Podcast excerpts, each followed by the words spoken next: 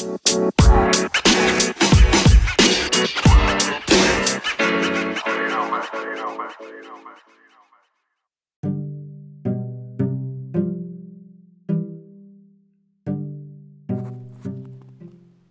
the House of Foxes, it's Our Voices. One chapter told week by week. I am Bhavish Pitter.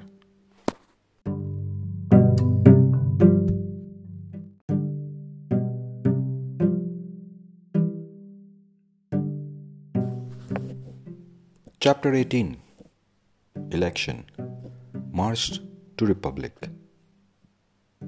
Time was a key factor it was five months for the IBCO presidential elections and four months to file for the candidate nomination.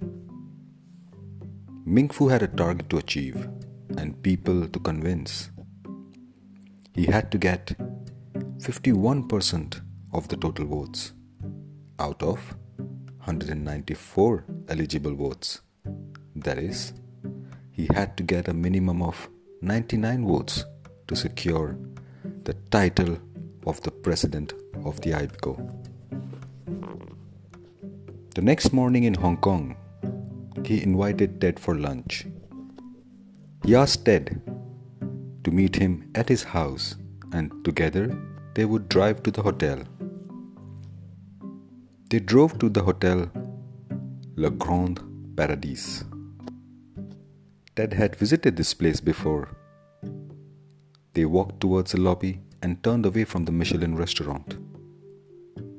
Le Grand Paradis is the most frequented hotel by the who's who of Hong Kong's business world. They have the reputation of serving monarchs and statesmen of the world. The chauffeur greeted Ming Fu and escorted them to the elevator, which took them to the 37th floor of the hotel, the second last floor Ted had never seen the luxury that he saw when the doors of the elevator opened. His eyes were stunned by what he was witnessing. It was a private club with an artistic appearance of its interiors. It felt like he was visiting a palace of the medieval times. The club walls had golden framed paintings which covered the full length of the walls. The ceiling was painted with a historical reference.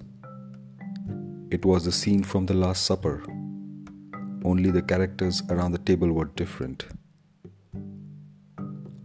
And Ted recognized Ming Fu as one of the people in that painting.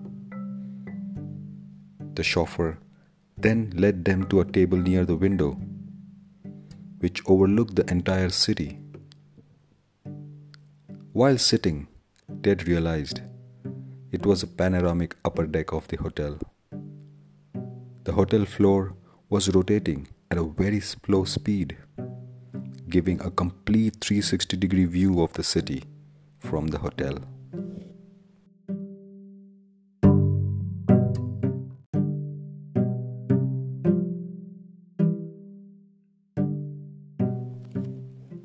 Ming Fu then described the place being a private members club of only 101 people.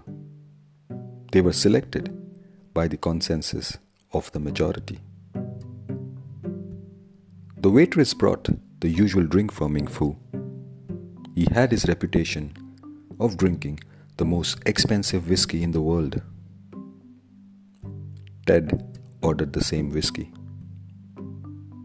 This would be the second longest time Ted would spend his time in an exclusive club hidden away from the world. They began listing down all the members of the IBCO Congress who would vote. Ted identified members of Congress who were loyal to Shahid and other members who were not happy with him. The targets was set for them.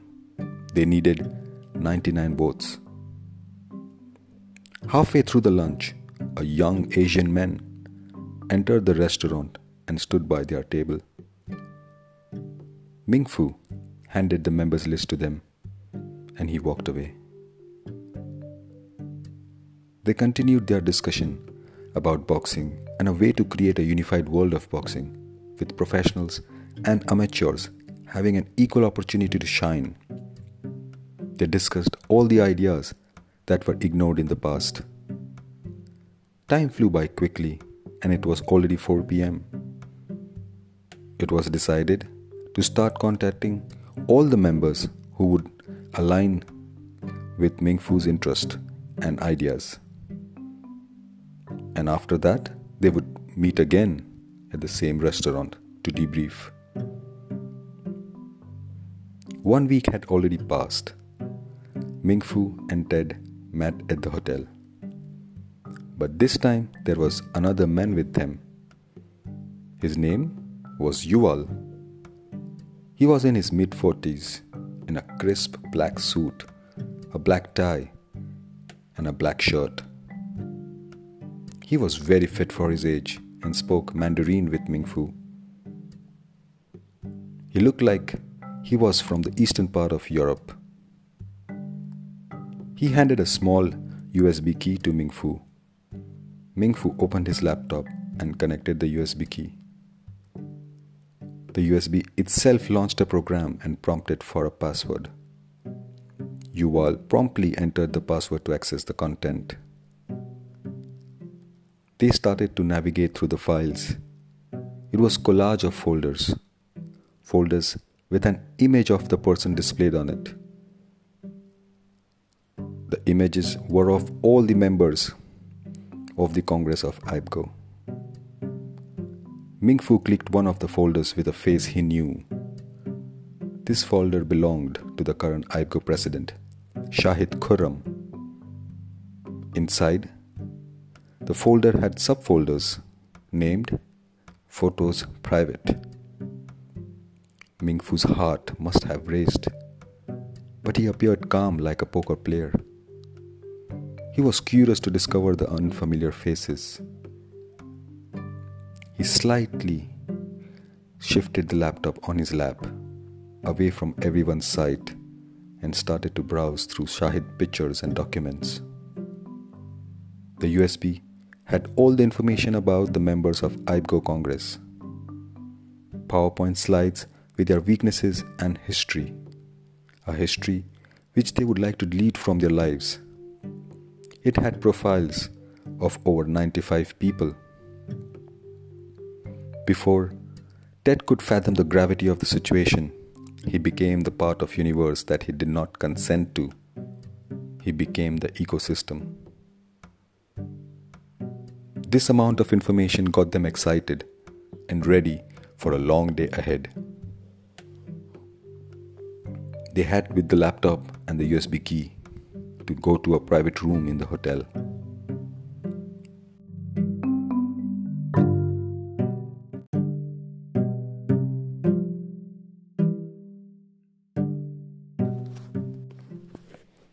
you Yuval asked them to stop at the door. He removed a device from his bag and scanned the room to check for any bugs, hidden mic, or video cameras. Ted had no idea what was happening, and he had not imagined this situation. The whole episode looked like a movie scene from a spy thriller, a top secret level mission with a plot to give away anybody goosebumps. Ted was observing like a stunned deer. Yuval unplugged all the electrical devices, took out a black box out of his bag, and asked Ming Fu and Ted to hand over their mobile phones. He took away and kept them inside the black box after switching them off.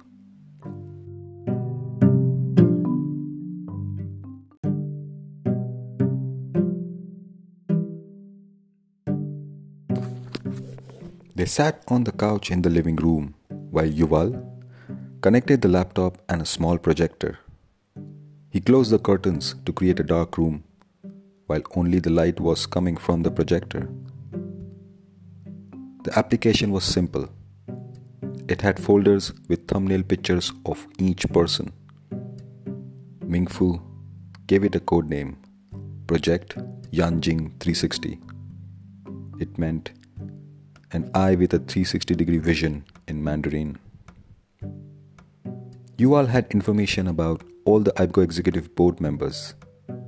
The folder had their travel details, their bank account details, their property details, their criminal records, and candidly recorded pictures and videos, either from a spy camera or a CCTV footage.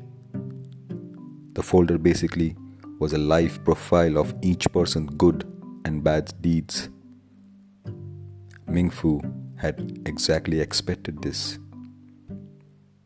He was a type of person who wanted to know the weakness of his opponents before he got into the game. He now had everything to start his battle.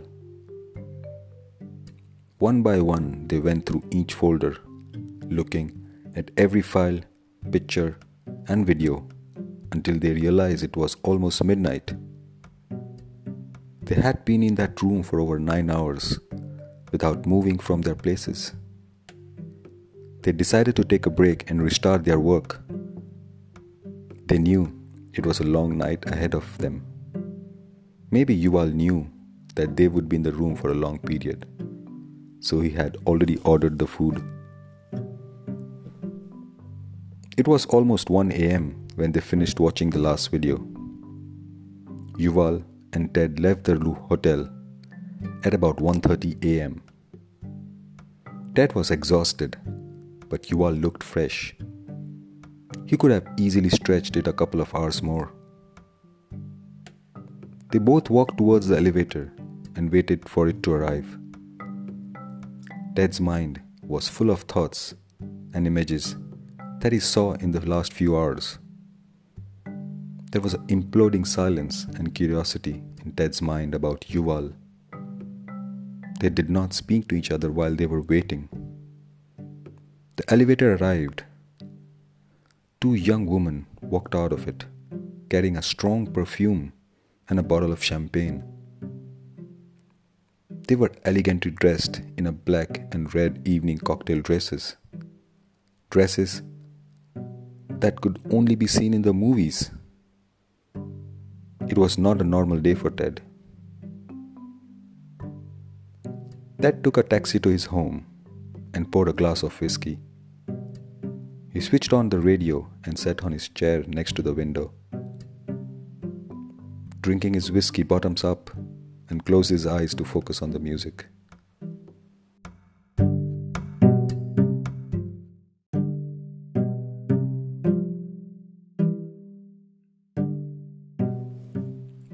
His house phone started to ring. It was already 7 am. The sun was about to rise, peeking over the horizon with an orange glare.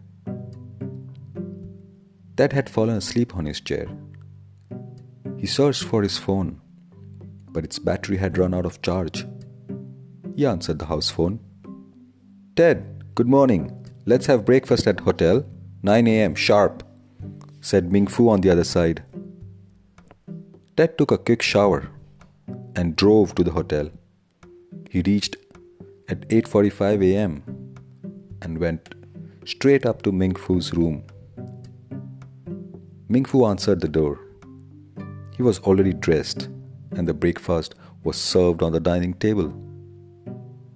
Everything on his order, except one thing. The room had a different smell to it. It was a distinct perfume, a woman's perfume, the same perfume those women wore last night when they walked out of the elevator. Over breakfast, they started going through the list of names and started calling the people for organizing a meeting with them. It was going to be a busy month ahead. They had to meet all the shortlisted national members in person to get their support. After they finished calling the people from the list, Ming Fu gave an envelope to Ted. The envelope had a credit card and a flight ticket to Morocco. On the envelope, it was written, Let's reform the sport together. The African Games were being held in Casablanca, Morocco. It was a wise decision to be there, as many of the members would be there at the same venue, which means a substantial number of votes to be gathered. Ted flew to Casablanca that evening. He checked into a five star hotel next to the official's hotel, got himself the presidential suite in that hotel, and ordered a couple of bottles of the best whiskey from the bar.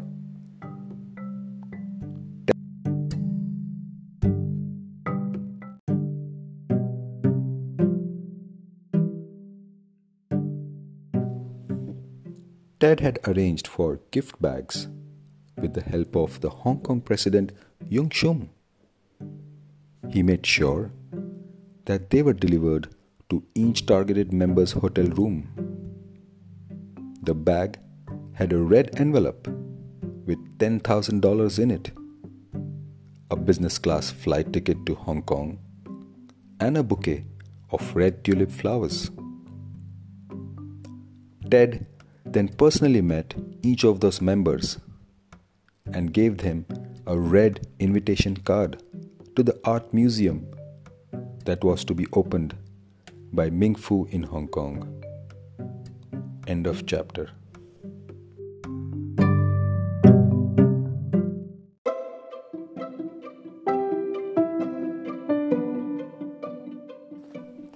Our Voices is produced by me. Music by Anchor.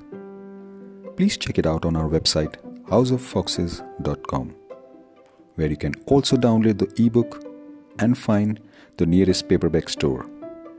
Sign up for our email newsletter and be notified when new episodes are released.